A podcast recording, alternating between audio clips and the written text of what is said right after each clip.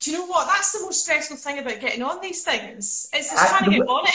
It's Like, you know what? It's worse. It's worse than a pre-reg exam. You know when you do your pre-reg exam years ago. I was I was more nervous waiting for you than I was doing my pre-reg exam as a pharmacist. How so, are you? I'm fine. Yes, it's really nice to see you. Thanks for joining me tonight, Gillian. Um, I've nice never, to actually meet you, Viv, because I've never yes, actually met nice. you in life. nice to see you. Um, I've never met you. I've, I've followed you on Instagram in particular for the last, well, this year. It's really been since uh, earlier this year.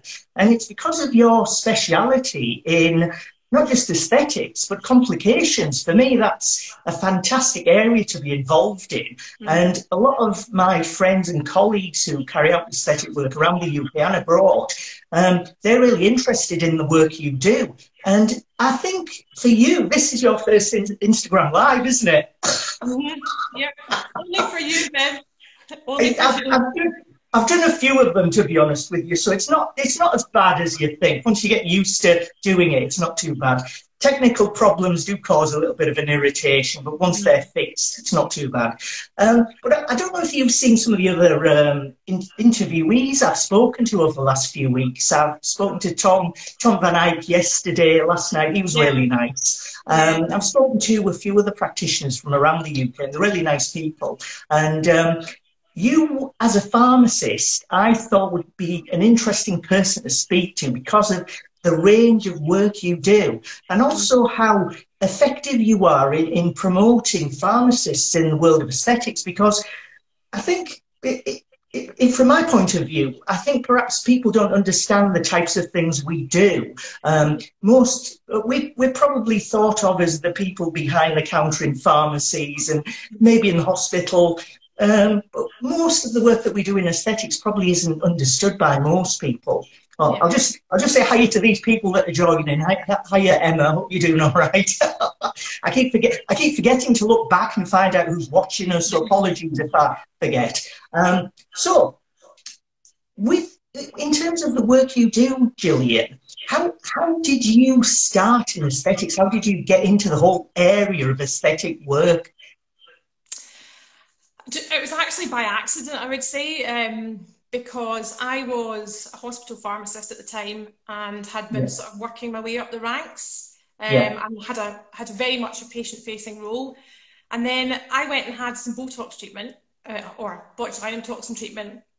Yeah. Um, and start, I started speaking to the nurse that was doing it, and I had no idea the the, the breadth of the skill involved, the different treatments that you could do. I, I, I, literally thought it was just, you know, you could do a bit of Botox and a bit of lip filler. And she did yeah. sort of full face work. And I thought that was really interesting. And then over the course of a year, I sort of started speaking to her a little more about it. She also worked with me um, at the Royal Free at the time.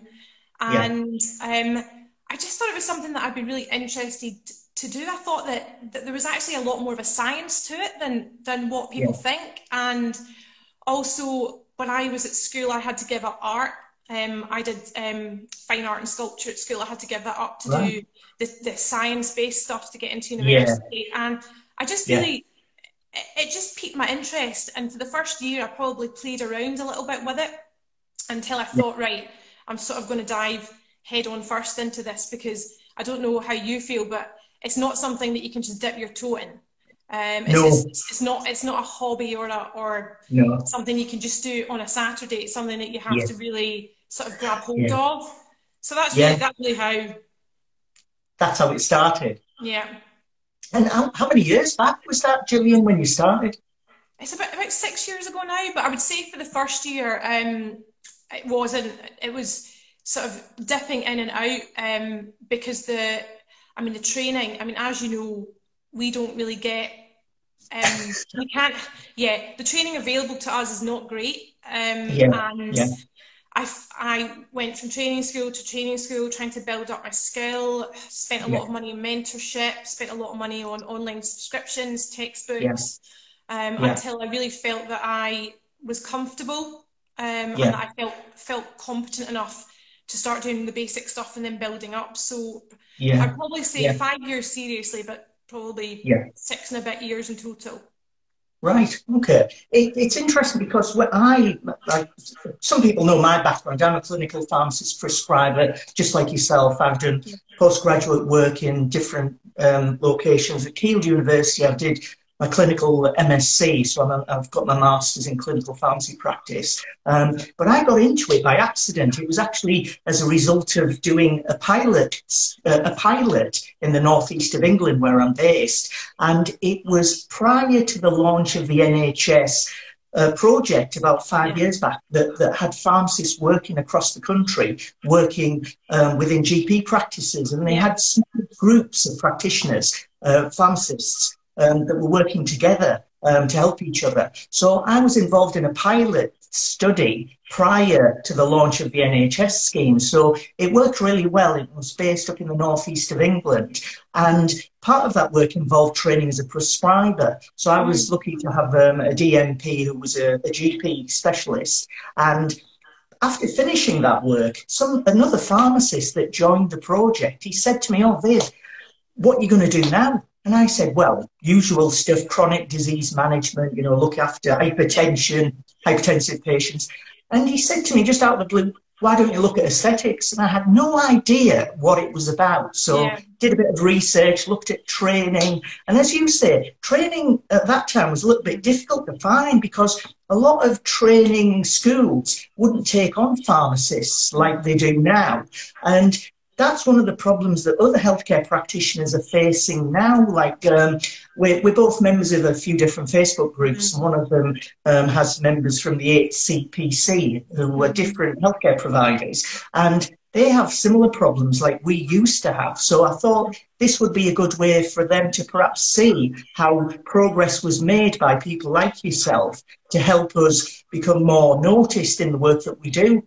Um, so I, I got into it purely by accident. I ended up getting trained at basic level with injectables, um, and then I gradually progressed to do more advanced work, masterclass work, and I, I specialise now in lip augmentation and scarring problems. And so, so that's really interesting. That is really interesting. Yeah. It, it's um, I was lucky enough to get over to Norway last year, and I trained with Julie Horn, who's a really nice practitioner. Oh. She's Lollipop. world, yeah, world lip specialist, and she she's a really nice person. She she speaks to me every so often about the work I do, and she um, she was the reason I, I really was interested in lip augmentation work and. Mm. The scarring, the scarring is something that I still don't find being trained in in any UK based courses in terms of aesthetic practice. And it's something I'm looking into perhaps in the next year or two. Um, but enough about me. Let's get back to you. I can talk about I can talk about different things all day. So, um, the types of work you do, Gillian, you you are known to me more for your academic work and for your research work. But how would you describe the different roles you have as a pharmacist? You know, for other practitioners who may be watching, might be interested in the, the range of different work that you do. How would you describe it? Crazy, or what? it's a bit mental. Um, I, I think I'm I'm just not one of these people that could just do this the same job sort of day in day out. So I felt like I had to have more of a, and I hate this this term, but portfolio career. And yeah.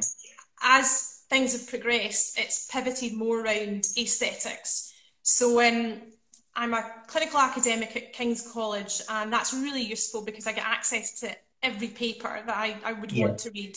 So that's a really good thing, um, advantage to have. But the good thing about that, and, and I, I do lecture for them, so I lecture on um, advanced clinical pharmacokinetics, um, yeah. but also they have given me free reign to access anything within the, the medical and life sciences faculty. So at the moment, we yeah. are doing some work on dermal fillers and dermal filler yeah. rheology. And I just got a bunch of box of filler from one from one of the pharmacies and just took it to the rheology professor and said, I want to run yeah. I want to do some do some work on it. yeah. So we're looking at um, getting PhD funding, not for me. I'll probably yeah. just um, consult on it at yeah. the university. Um, yeah. And also, I've done some work around um, allergic reactions, type one and type four allergic reactions. Um, so yeah. I, I, sort of so that's my sort of clinical academic role, and that doesn't take up much yeah. of my time, but it's um, it's yeah. a good foothold to have in that. And then I've obviously got my aesthetics practice where I inject, but I also, yeah. um, so although my, my background was hospital pharmacy, clinical pharmacy, when I was yeah. pregnant with my daughter, I decided that I wanted to change change practice a bit. So I trained, yeah. um, I did my diploma in minor illness. So I was mentored by GPs and um, was was um, it was a course led by GPs. So I now do small amounts of work in the NHS, um, yeah. just seeing and treating um, patients they, come, as they come in. So I like to keep my because I think that's so helpful for aesthetics because of the yeah. consultations, the assessments, the pathways as well, the NHS pathways. Um, so yeah. I always think that that's useful to to, to keep up. So that's it's kind of yeah. um, the work that I do. But um, I at the moment, um, I mean, I read a lot of primary literature around aesthetics and I subscribe to journals and, and, every month I'm reading new things that are coming out and thinking yeah. about what we don't know and, and what we what we need to find out what's helpful for practice. So I, I do feel like I'm at the beginning of my research. Yeah. Um, and yeah. I'm, I'm trying to make the most of being surrounded by proper academics at King's because I'm I mean yeah. they make me feel so stupid. I mean it's a very experience. Um, giving them first drafts of things and they're like, what is this um, so, um, so I feel like I'm at the beginning, but I would just like to keep um, pushing, um, pushing and, and trying to think of areas in which to do more research in. It would be really fantastic yeah. if we could sort of harness the power of the anatomy lab and get some yeah. get some PhD work there as well. So this is just really the beginning. But my main work at the moment is on, as I say, um, dermal filler rheology. Although yeah. COVID, is. COVID has meant we've got booted out of the lab, which is so annoying. It's terrible. Yeah. That's a pain. That's a pain. But you, you, as a pharmacist, we're, we're trained, like a lot of people that are watching, I think they'll be practitioners um, from different medical backgrounds. So some, some of the some of the people watching may well be um, just members of the public. They don't they won't have a full idea of the different types of work we do as pharmacists. Um, but from from our point of view, I, I, we can go into different areas of work, and the thing with us is we're quite lucky, and all the work we do is is part of our scope of practice. We we're known to be able to do different things, and we've trained to do them, and we're regulated to do them as well. And for me, I, I feel quite lucky to be in a position to be able to do these different things, and um, training makes a big difference to what you can do and how you do it. But the education and the postgraduate work that we, we've both done um, makes a big difference to where we can move into oh, from where we've been. Um, but I think um, in terms of the work you do, what would you say you enjoy most about all the different types of work that you do? What would you, what would be something that, re- that you really love doing currently? Well, do you know what? There are elements of things from everything. I mean, the the patient base that I have tends to be older ladies, and I would say they're quite complex. And yeah. they often they come to me, they're a bit unhappy, a bit kind of downtrodden. They they know that they want to change, they don't know what they want, and quite often we embark on a plan that sometimes takes a year, two years to achieve, and we do bits of treatment every three months, and then. Yeah. When you see when you when you hold those images side by side, I think yeah. even for me, if you look at their faces, the the pre-image there's like a they, they're sad they're they're they're just they're i feel like they just they've lost their shine and then there's yeah. a visible it's like a weight's been lifted there's like a, a, joy and you can see the difference in the images even for yeah. me but seeing their reaction and how they feel i mean that's just it's priceless yeah. Um, yeah. So, so so that's obviously from the injectable side of things but yeah. i think from the research I, I just love the fact you can you can take a question you don't know the answer to it yeah and you're finding out something that's completely new so yeah. and, and and you're doing that with with your team so it's yeah. just that that sort of the, the uncovering the knowledge base is just yeah. so it's, yeah so I, I think that's so interesting and that's why i just like learning new things every day and i probably read about I, I probably read one paper a day at the moment do you? Um, right. Gosh, you're busy. You're busy. Well, the, all the types of work you do, I think it's re- it's been really useful for other aesthetic practitioners who, who look at the range of practitioners doing different types of work. And for you, you, you highlight how how effective pharmacists are in the in the world of aesthetics. That's what I think. And I've I followed you and I look at your posts and the interesting thing is they're all practically useful for people that, that work in the aesthetics industry. Some parts of the aesthetic industry, like um, drug companies, might have a few questions and they might be a bit scared of what you say and what you do. But I think in terms of the actual complications that you're looking into and the dermal filler issues, the long-term problems, yeah. I think that's a benefit for a lot of practitioners around the UK and around the world as well. Um, but do you think what you're doing gives a good insight into what pharmacists are capable of, of, of doing in the, in the world of aesthetics. I, I think it is. I think what you're doing is fantastic. Yeah, I think I think what people what people I think don't understand about pharmacists is it's a it's a split degree. So you it's it's part science, and then it's part sort of healthcare vocational. So yeah. you can evolve yourself as a scientist, but you can also evolve yourself as a as a healthcare professional as well, seeing and treating patients. And yeah. I think what um, and I will answer your question in a minute, Viv, but I just want to give you to this. Um, I think there's an issue because around the world, allied health professionals do very different things in different countries. Yeah. So I think someone in America will probably look and say, "What the hell is a pharmacist doing injecting someone's face?" yeah. so far. Yeah. Um, but then physicians associates in America are, are highly regarded. And here yeah. we don't really quite understand the remit of their role. It's very new. And yeah. even the, the, the, educational standards are not really f- that firmed up yet. So, yeah. so in the UK, because um, we are in a situation where we are with the NHS, um, the all the healthcare professionals, their roles have had to evolve. So, um, what, so we've had to, we're much more patient facing, and postgraduate training is, yeah. um, is, is quite significant. So you've got pharmacists, paramedics, physios, yeah. um, ODPs doing a lot of roles that like you probably wouldn't get in other, other countries. So I think yeah. that people don't really understand what we do.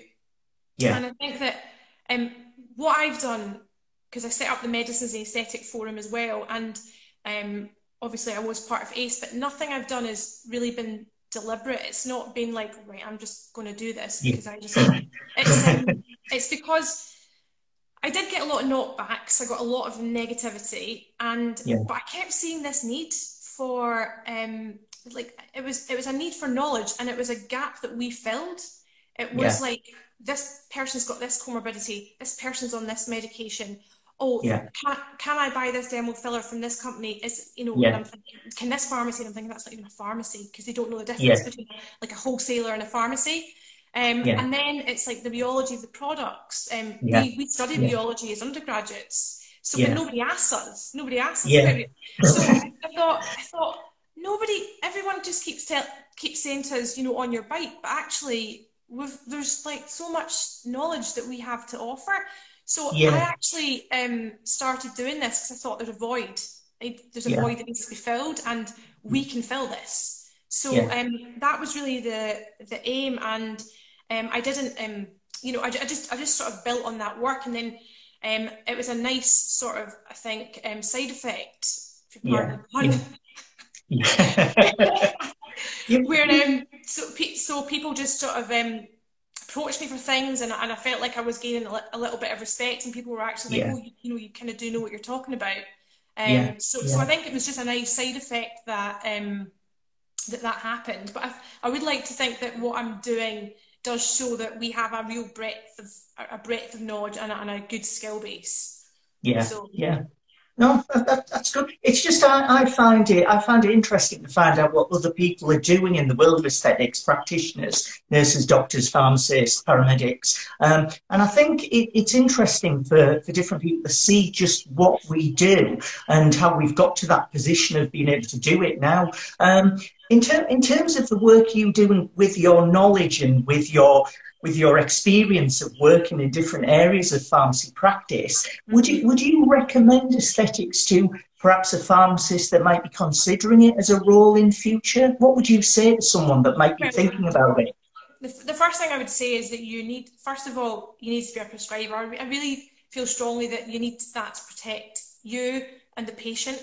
Um, working with complications it's you know you we've been called up and we've had to intervene on, on things and, and the prescriber's nowhere to be seen and, and the practitioner's distraught. And it's just you know it's um so I would say number one be a prescriber. Um and number two I, I don't think it's something you should be doing right from qualifying.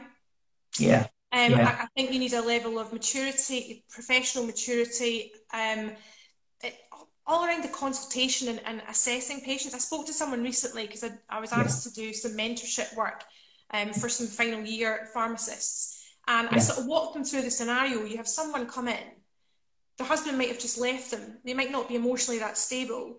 You're having to have a consultation with them, they're vulnerable. And then you're sort of, you, you might come to a point where you want to treat them you know, you have to put them on the bed, you're sort of working in, in aseptic conditions, you're having to inject them. What happens if they faint on you? What happens if yeah. they have a problem after it and they're ringing you up and they're, and they're worried, they're anxious? Are you really equipped to do that from the minute you qualify? And I think that really applies yeah. to any yeah. um, healthcare profession. So I think I think it's it's rewarding, but I think you need to be a prescriber, have a few years under your belt, um, and also um, I think you have to you have to go into it wholeheartedly and commit yeah. to it. I don't think yeah. really dipping your toes in is an option. That's what I would. Yeah. That's what I'd probably say. Yeah. No, that's good. It's it's just um, I, I, agree with you completely. And in my experience, I'm I'm a little older than you, I think, um, Gillian. I, am 50. I'm 50. I'll be 51 in January. I'm 48 so, months. Oh. you don't look that old. You don't look anywhere near that old. But um, in, in terms of in terms of the work we do, I think there's there's other healthcare practitioners that are interested, and I think um, somebody's just joined Camille from Secret um, Secret Enhancements. I know Camille; she's a really nice ODP, and she's done a lot of work to try and look at the scope of practice that ODPs have. And um, she's she's done a lot of work over the last two years, I think, trying to find, trying to produce guidelines to show what ODPs can do in terms of aesthetic practice. And I think she's trying to sort out with the HCPC how they can look at um, ODP aesthetic work and regulate it, just like um, our GPHC regulators. So I think she's done really well, and hopefully that will help other um, healthcare practitioners become um, noticed for the work they do and be regulated for it, which is one of the things that um, is an issue, I think, with um, with with CMAC. I think there was a reason specifically that you, that they wanted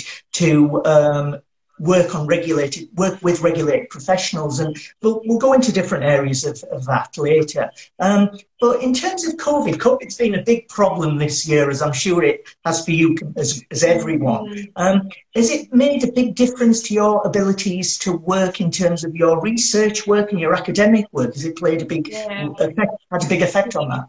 It's affected everything because they've closed the universities down um, and also so because obviously so I do the research at the university and we it's lab based work so we couldn't get in the yeah. lab so what we've had to do is we've done a literature a critical appraisal of all the current studies that have looked at dermal filler rheology and we've critiqued all the techniques used and poked holes mm-hmm. in them and and we're, we're formulating um, what the next step of our research will be which is actually to do the the different types of um, experiments ourselves sort of yeah. thing but so that's, yeah. it's changed what we've the, the sort of trajectory that we were on. So we've had to do a review paper first.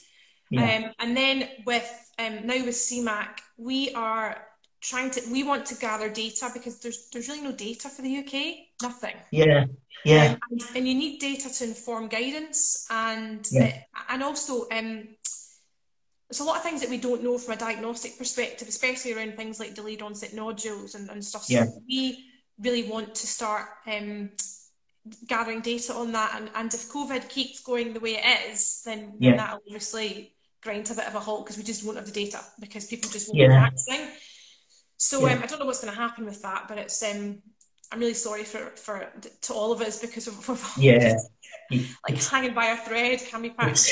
practice. It's just yes, it's, had a big impact it has been difficult, but I think if you've got a plan as to what you will be doing, hopefully over the next year, then data from research that you will be carrying out, looking at um, filler rheology, will be really interesting to see because I'm I'm really looking forward to look your results, um, Gillian, because I think it'll play a big role in what practitioners think about the fillers that they use because we, we are experts in medication. That, that's what we're trained to, to work with, medication, and everything that goes around the use of medication. And as, as other practitioners may well know, fillers are classed as um, devices. They're not classed as medicines, classed as, as, as medical devices.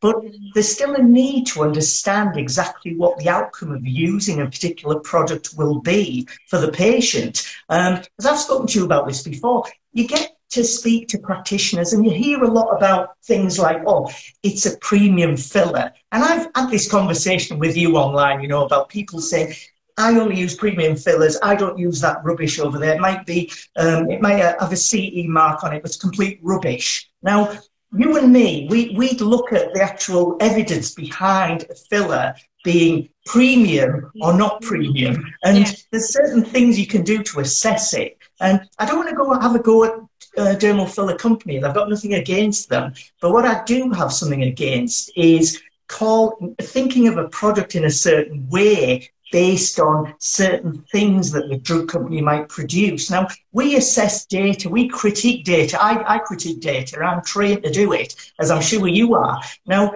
if we critiqued dermal filler data, we could really wreck a lot of evidence that oh, drug companies gosh. produce. Yeah. It would be very easy for us. Yeah, I, I, don't know what, you, but, but when I hear this, the, I call it just absolute flannel, and I'm just thinking, yeah, such a I think what, what people need to realise, um, I'm going, to, sorry, I'm going to get into rant mode here, but yeah, no, I, I rant as well, so don't worry. So, so I mean, because they're not drugs, if if they were drugs, there would be quite strict criteria what companies what companies can and cannot say. Yeah. Because they're not drugs and because their devices, all bets are off. So they can claim whatever they want to claim. They don't even have to give you the full. They don't even have to give you all the information. So yeah. as far as so everything that I hear, I always pass it off as spiel unless I yeah. know otherwise.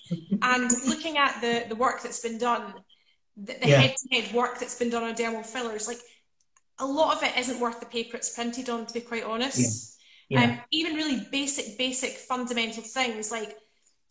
Just for people that don't know, so a lot of the filler work, what they've done is, is they've taken the syringe and they've squished it in between two plates, and then they've yeah. sort of oscillated the plates and passed a frequency through it, and then they've said, right, yeah. these are all yeah. the parameters of, of, of the filler. And I'm thinking, right, well, how does that equate to when you put the filler on the face, though? Because number one, the filler hydrates. Number two, it's 37 degrees, and as you know, Viv, that the, the temperature does matter. It changes the chemical structure. Yeah. So, yeah. so to me, I'm thinking, well, that's not really relatable to what happens when you put it in the tissues. Yeah. And then, yeah. and then I'm thinking, well, what happens now as the, the filler ages in the tissue? As it starts yeah. to break down, becomes more hydrated, subjected to shearing yeah. forces. Yeah. So we don't really have in situ data. So yeah. it's like, so, so, so while claims about these, these, these filler products and how they do this and they're wonderful and they do that, I'm just thinking we just don't know enough. We just yeah. don't know enough. Things, things like you've mentioned in some of your posts is the long-term effects of of fillers. There's been a lot of work to do with radiological studies, looking at um, data from patients over a period of time. So you can see, you get reps, no, nothing against reps, but you see reps and they say to you, that filler will last, oh, that will last a good eight to 12 months. Okay, fine. Um, it's better than this filler because that filler only lasts three or four months. But when you look at the actual real data behind the use of fillers, a lot of fillers last for years and years and years, and the evidence is only being evaluated now based on radiological studies, based on radiology. Um, and I'm sure you've, you, you're looking into that as in terms of long-term problems. Yeah, well, I mean, I do. I am familiar because there's a there's a chap in Australia called Mobin Masters, and then there's a guy um, that's doing more work over in the US called Steve Weiner. But he was trained by I think a company in, in the Netherlands, and there's a Dr. Leonie I want to say Schelke. Um, so she's, I think she's done a lot of, um, she's a PhD, she's done a lot of work work on this. So they're saying yeah. that I think it's like up to eight years. Some of the fillers are yeah. fillers still in situ, and that really yeah. doesn't surprise me because there's other there's other studies as well showing that immunotherapy um, for oncology patients. Yeah. That, so they've had like maybe breast cancer, they've had some some treatment, and all the filler areas from eight years previous have lit up like hotspots, delayed onset nodules. So um, so it is lasting a lot longer. So um, but then again, because they're not drugs, the post-marketing surveillance isn't the same. So, yeah. so really, it's so. but, But then aesthetics is, I think, still quite new. If you speak to people that started out, you know, 18 years ago, like obviously yeah. I worked closely with like Lee Walker and Emma Davies, yeah. um, it was very different then. And yeah. the evidence base now is like going like this. So yeah. I think it's very interesting for aesthetics at the moment because the amount of research that's getting pumped out is, is starting to increase. But I think with fillers, we just don't know enough. And I, um, because I've worked with drug companies, you know, around medicines before, and I know how much you can um, input bias and sway some of some of even the the sort of yeah. really randomized control studies that these yeah. sort of grade five pieces of evidence. I just it's I would rather take the word of someone who had who was experienced and yeah. had used two different dermal filler com- or yeah. brands, and yeah. I would rather take their word as to how it performs in the tissue because that to me is more reliable. Yeah. Because, um, because basically everything's consistent apart from the apart from the dermal filler. So so I think it's it's yeah I think there's a lot of, of work still to be done on dermal fillers. There is. It, it's it's an interesting area because um, dermal fillers are used massively all around the, the world, and um, use is only only increasing. It's not going down. It's getting it's more and more people are using fillers. Um, but the things like calling a filler a premium product, it does get on my nerves a lot because um, there needs to be some definition of premium. What is classed as premium? And there's a lot of drug companies that make fillers. There's the big boys. There's smaller companies all around the world that make dermal fillers. Um, but in terms of aesthetic practice, yours, I'm sure, as well as mine and everyone else's main concern is safety for the patient. But if you're really bothered about safety, you'd look at the safety aspect of one filler compared to another. You wouldn't look at the marketing funding that goes into advertising a product. You wouldn't look at how how popular that brand is. What you'd really look at is how susceptible is that filler to prob- problems in future. So injecting one filler into an artery, does that make it safer for, in some way compared to injecting another filler? Do you know what? Can I, can I say something on that? Because we, um, first of all, there's zero data on any of this. So although yeah. people can anecdotally say um, and there's always been a lot of um, sort of people saying, "Oh, the Vycross range, etc., etc., yeah. and all that sort of thing."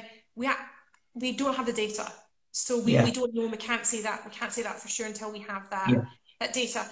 But the the other thing is that um, we do we do see, and with vascular occlusions, there is one particular filler brand that we have had a few issues with dissolving. And what's happened is when there's been an occlusion yeah. Um, and there's been highly hyaluronidase now um, yeah. to dissolve it.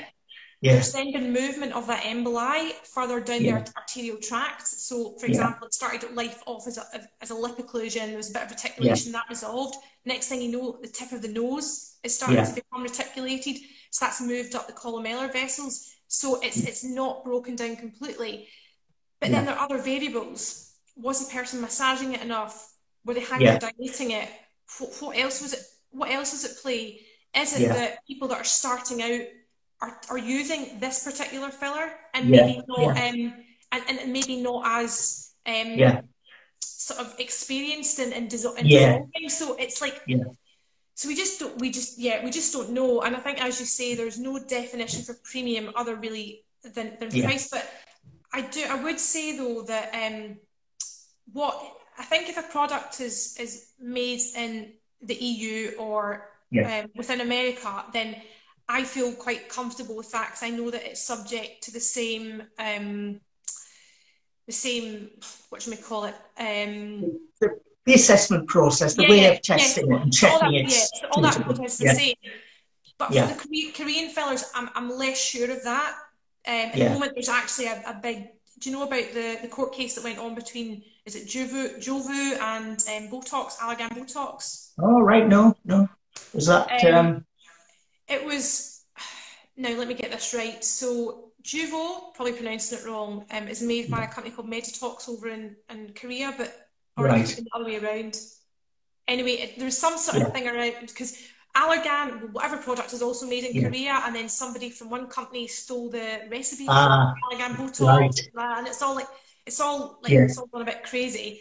Yeah. Um, but I think the thing is, um, Revolax, for example, um, so if you look at the patent for Revolax, it's got the chemical structure, and I know some people have mentioned this before, and they talk about um, uh, a compound called ursolic acid that's in the molecule. Do you know about this?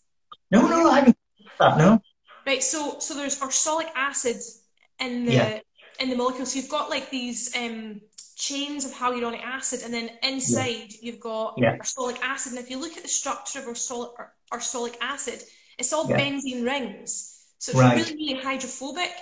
So I was kind of thinking if you if you put that in the tissue, this, this is just me thinking. I don't know that I'm just thinking from a first principles basis. If you hydrate that hyaluronic acid, it's going to force those ursolic acid molecules towards the inside and it's going to pull yeah. the pull the structure yeah. together. So I'm thinking, surely that must feel really firm in the tissue. It must like, yeah. really, really become very cohesive. Yeah. Yet, but is that an advantage for some things? I don't know. Is yeah. it a disadvantage in some t- tissue planes? That, that that hasn't been tested in in situ. That hasn't been tested in real yeah. life, has it? That's the problem. Um, and, and and that could be we don't know what's in what's in these other yeah. products. Yeah. No. It's it's difficult. It's difficult but i think the work you do should help to find to give to give more knowledgeable advice to practitioners to help them decide on improving safety and reducing the risk of long-term complications because of the work you'll hopefully be doing over the next few years um, but I think there was a few few mentions about healthcare practitioners. We're both pharmacists. Um, some somebody mentioned about the fact that they get annoyed with everyone in, in the media mentioning about getting aesthetic work from either a doctor, a dentist, or a nurse. No mention of other healthcare practitioners. Um, what's your view of that? What do you think about about the general um, advertising of, of aesthetic aesthetic treatments by medics, but not including anyone other than doctors, dentists, or nurses. What do you think of that? Your personal view, not anyone else's view, your view. Um, well, I think first of all, in my view, doctors are the only ones that are medics. That's that's just yeah. my personal yeah. view anyway. Um, and I, it, I'll, I'll, just be completely honest with you. See, if a doctor yeah. said, "I think doctors should only be doing it," then I'd be like, "Yeah." I mean, I can I can kind of see um, where you're coming from in that, but we are in a situation where um, other healthcare professionals can practice. What particularly um, does irritate me, and um, this is this is this is not this is not playing one off against the other, because um, but it's the logic. This, I'm just saying this to to explain why I don't understand the logic. Yeah. So um, so I was a I'm an ACP, an advanced clinical practitioner. I yeah. work um some of my clinics would be interchangeable with an advanced nurse practitioner, for example. Yeah. Um, yeah. And but I was working at an HC level, and it was it was a, it was clinically facing. Yeah. So um, what I think is bizarre is that if I'm I'm then I'm tagging in for an advanced nurse practitioner, but someone's saying you can't practice, but a band like a, a newly qualified nurse could, for example. And my mum's a nurse, and some of my, my friends are nurses. So what I'm just using that an example because I want to just explain why I don't understand the logic. Yeah. Um, so so that is so that has kind of I guess irritated me slightly, and I and yeah, I do yeah. and I will support anyone. I, I, I have given advice and supported and helped and helped people, whether they've been a doctor, dentist, nurse, um, yeah. you know, physio, whatever.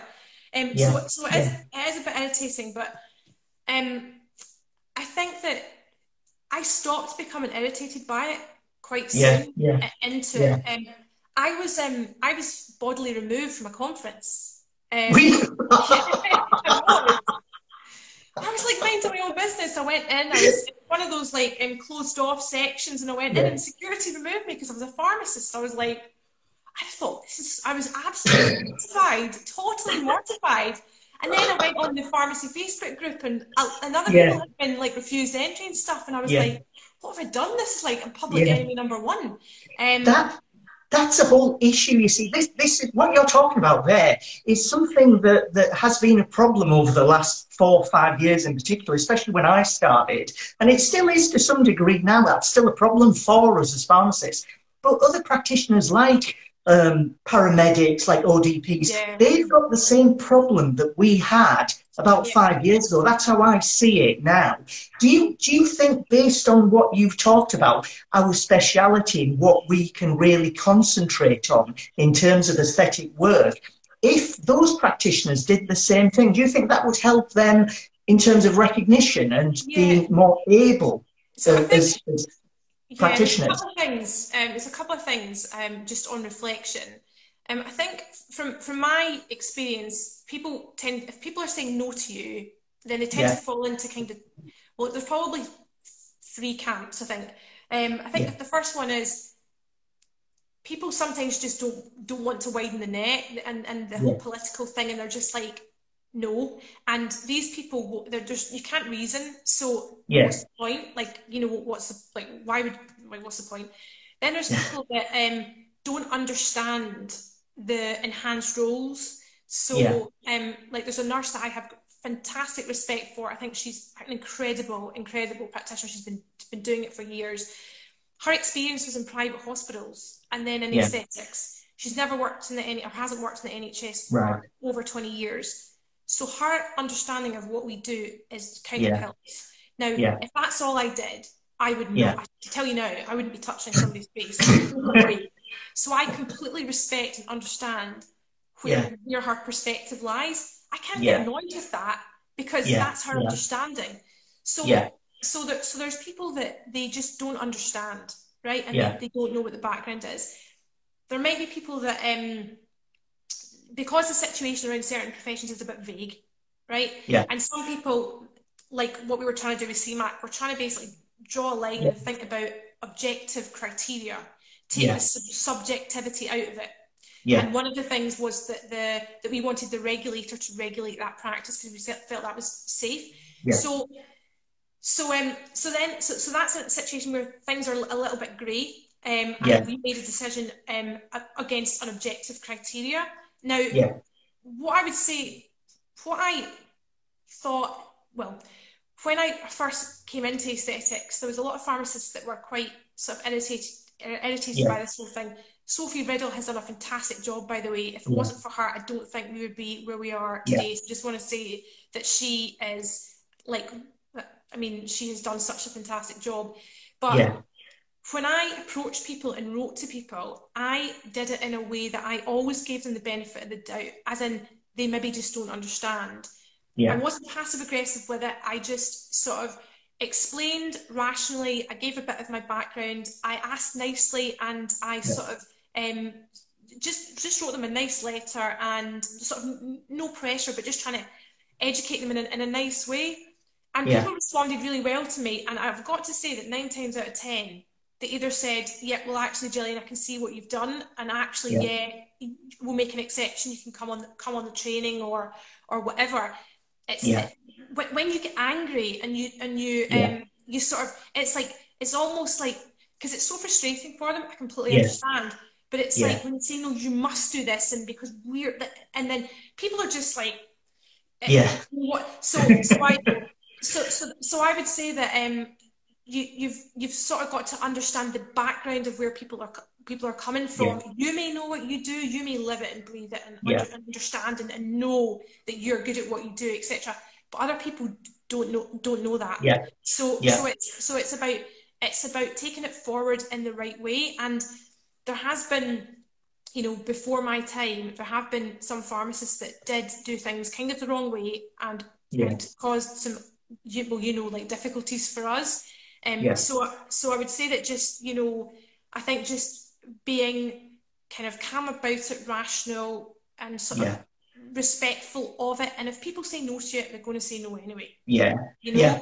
And and if yeah. you keep getting hung up on this, it's just yeah. gonna it's gonna overtake everything. Whereas really, it's I, I just think it's really it's frustrating. But I think having had it for six years now, I'm just like I'm kind of over it. Yeah.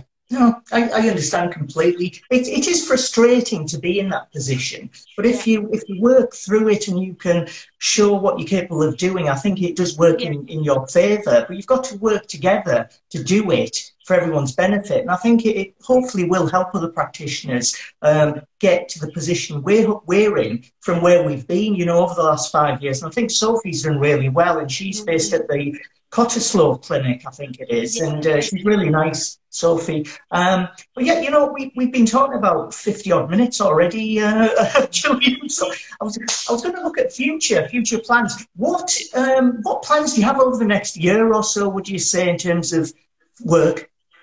Well, you know, there's one thing that I cannot tell you, and it's so, it's so frustrating. um, you can't tell me. I can't. No, I actually can. I actually can. It's it's unfortunately it's not just me that's involved.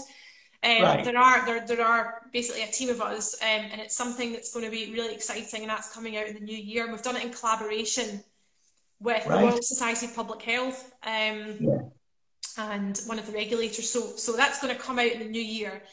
But okay. um, but I also, I mean, I don't I don't train. I don't do any training. Um, people do ask me for training, and I was going to do I was going to do a something around medicines and, and dermal fillers yeah. and aesthetics, and yeah. I had written the curriculum for that. Yeah. But everyone just keeps asking me for complications training. Um, the thing is, I've said to you, you you you would do very, very well in producing your own complications course, you know, dermal filler complications course, because a lot of the work that people need to know isn't provided in training or not effectively. Very basic information in terms of complications. And for you to run a complications course in terms of dermal filler use, you would do really well, I think, Gillian. Well, I, I mean, obviously, I, over the past couple of months, I mean, with lockdown, I've had, I've had ample time to think about it. um, I would like to do something um, around um, etiology and risk assessing patients right the way through yeah. the complication process, the treatment, yeah. the management, the follow up, I yeah. think if I was to write something, it would have to be different. I don't want to do something that other people have done. So yeah. it, I think it would be a kind of all singing, all dancing, and then yeah. with a focus on cases because because from my experience, um, you know, been a because I'm obviously working in university and I write courses. It's, it's no point in just giving people knowledge. You have to no. teach them how to apply that knowledge. Um, yeah. And. I think I've now built up quite a catalogue of complications and how they've resolved just over the yeah. past couple of years. So um, yeah. So I will do I will do something, um, and I've, yeah. planned. I've actually I've started writing it already, so I will yeah. I will do that. So probably I think complications will come out first, and then yeah. I'd like to do something around either preparing for prescribing. So um, and I think that will help people doing prescribing or yeah. have done it and want to change scopes, or even doctors and dentists um, yeah. because we use a lot of medicines. Um, yeah. There's, there's no there's no training. There's no current training for aesthetic prescribers. Do you know what I mean? We we do CPD, we do um, revalidation every year with the GPHC. But in terms of in terms of um, C- CPD as a prescriber, there isn't particularly tra- particular training available for us to do, and I, I just find that odd. We, we do it off our own backs based on what we think we need, but there isn't any specific plan we follow to do that. Well, if you, know, know what, what, I mean. Yeah, and do you know what the one thing that really bugs me the most is this use of antihistamines for delayed onset yeah. and for post just trauma. I mean, yeah, yeah. It's not the, the the injection trauma is not histamine mediated, so um, yeah. it's like so it's even real basics. Um, yeah. And also hyaluronidase. I mean, that's another thing. Yeah. Skin testing. That, we, like, we could talk about that in a whole hour on its own. I've looked at every single case of yeah. um, allergy in the literature, every single one of them.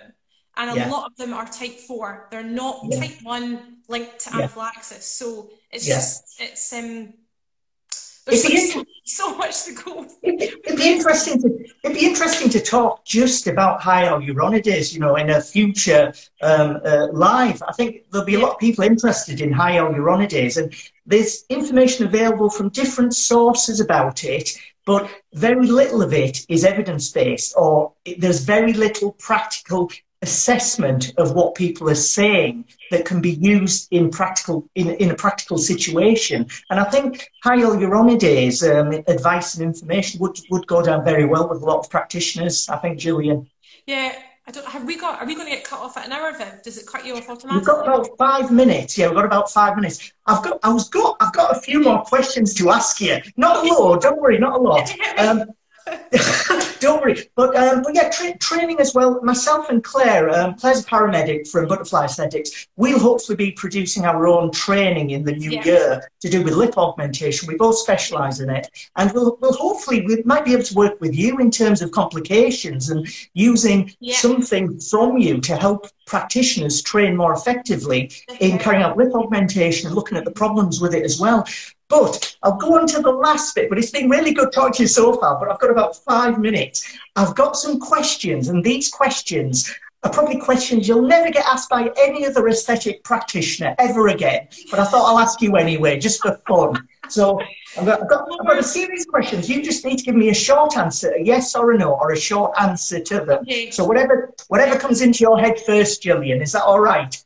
I'm nervous. Okay, go. You'll be fine. Right. First question Do you like haggis? Yes. Do you? okay. Where is the last place on earth you'd ever want to go? the Outer Hebrides. Outer, I thought you'd say that. I actually thought you'd say that. Do Do you believe in Santa Claus? Yes, yes. Mm-hmm. Right, that.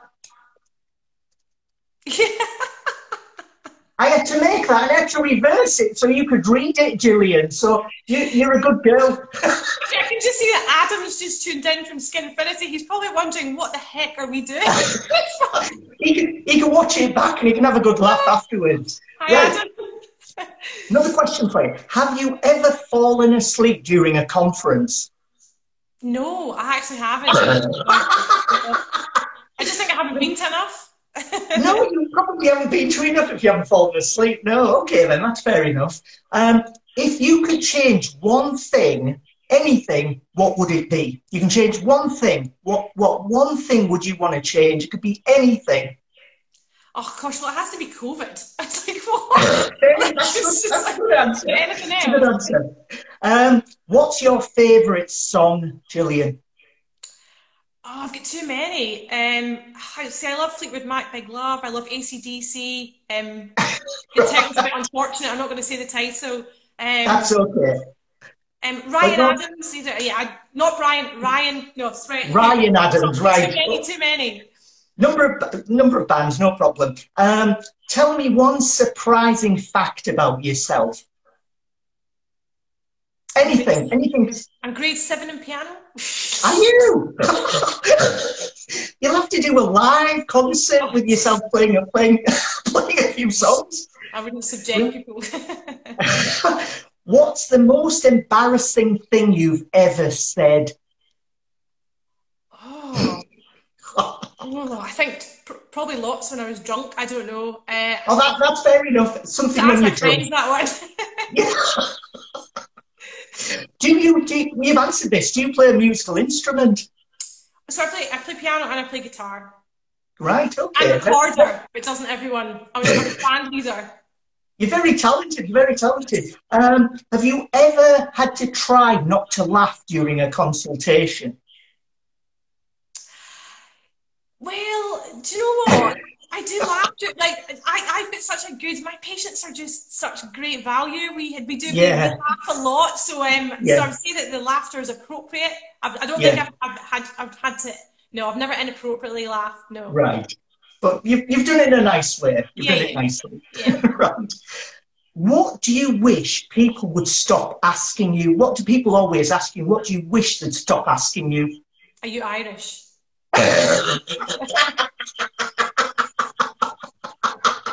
Yeah, like no, interestingly, Cormac and see, yeah. you know, he's Irish, but he always gets asked if he's Scottish. Which does he? Yeah, yeah, yeah.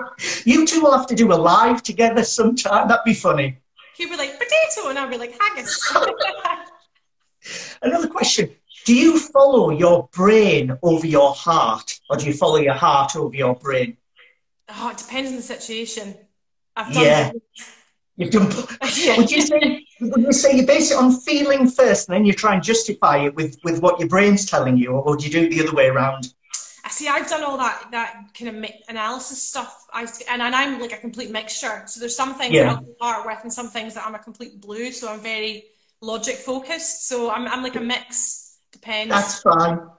That's fine. Last question. What are you most proud of, Gillian?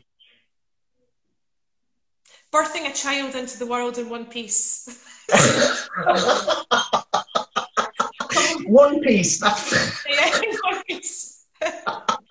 That's fair enough. That's that was it. That was all the questions I had for you. I've, I've rushed it a little bit because we've spoken for so long about earlier bits and pieces, but it's been really nice talking to you, yeah. and I hope you've enjoyed it. Hope it hope it wasn't too stressful for you, Gillian. No, I think as I say, it was just stressful getting on the thing, but um, yeah, yeah, yeah. No, it was really kind of you to join me. And I'm really happy to, to have been able to speak to you. So hopefully, um, hopefully we may, may well do this again in future sometime, or talking about another topic. Um, yeah. But we could have a Sunday session with Viv and Jill. That would be like on, on the yeah. the thing is, we could talk about anything, and I'm sure we get we get people watching if it was an interesting subject. So th- thanks a lot for joining me. And um, we the video will be up live. It'll be up as a recording later on after after we yeah. finish. So if anybody wants to watch it, it'll be available. Um, but thanks again, and I hope um, hope you have a good Christmas and a happy New Year if you've got a quick message, I'm going to record this message, Gillian. Have you got a message to everyone watching in terms of having a happy Christmas and a good New Year? I would just say that I know things are a bit pear shaped this year, but I think just be fa- thankful for the positives and be thankful for your health and just have a nice time and just sod mm. COVID. Fair enough. That's great. Thank, thank you very much for joining me, Gillian. And I'll keep in touch. And I hope you have a great Christmas, great New Year. You too. And I, hopefully you'll do your own live at some point in the future as well. Well, I'm doing a live tomorrow night on the CMAC Facebook page, so we'll see right. how that goes. Okay, good luck, good luck with it. I'm sure you'll be fine, but uh, enjoy yourself and have a great time. Okay, bye then. Bye. See ya. Bye.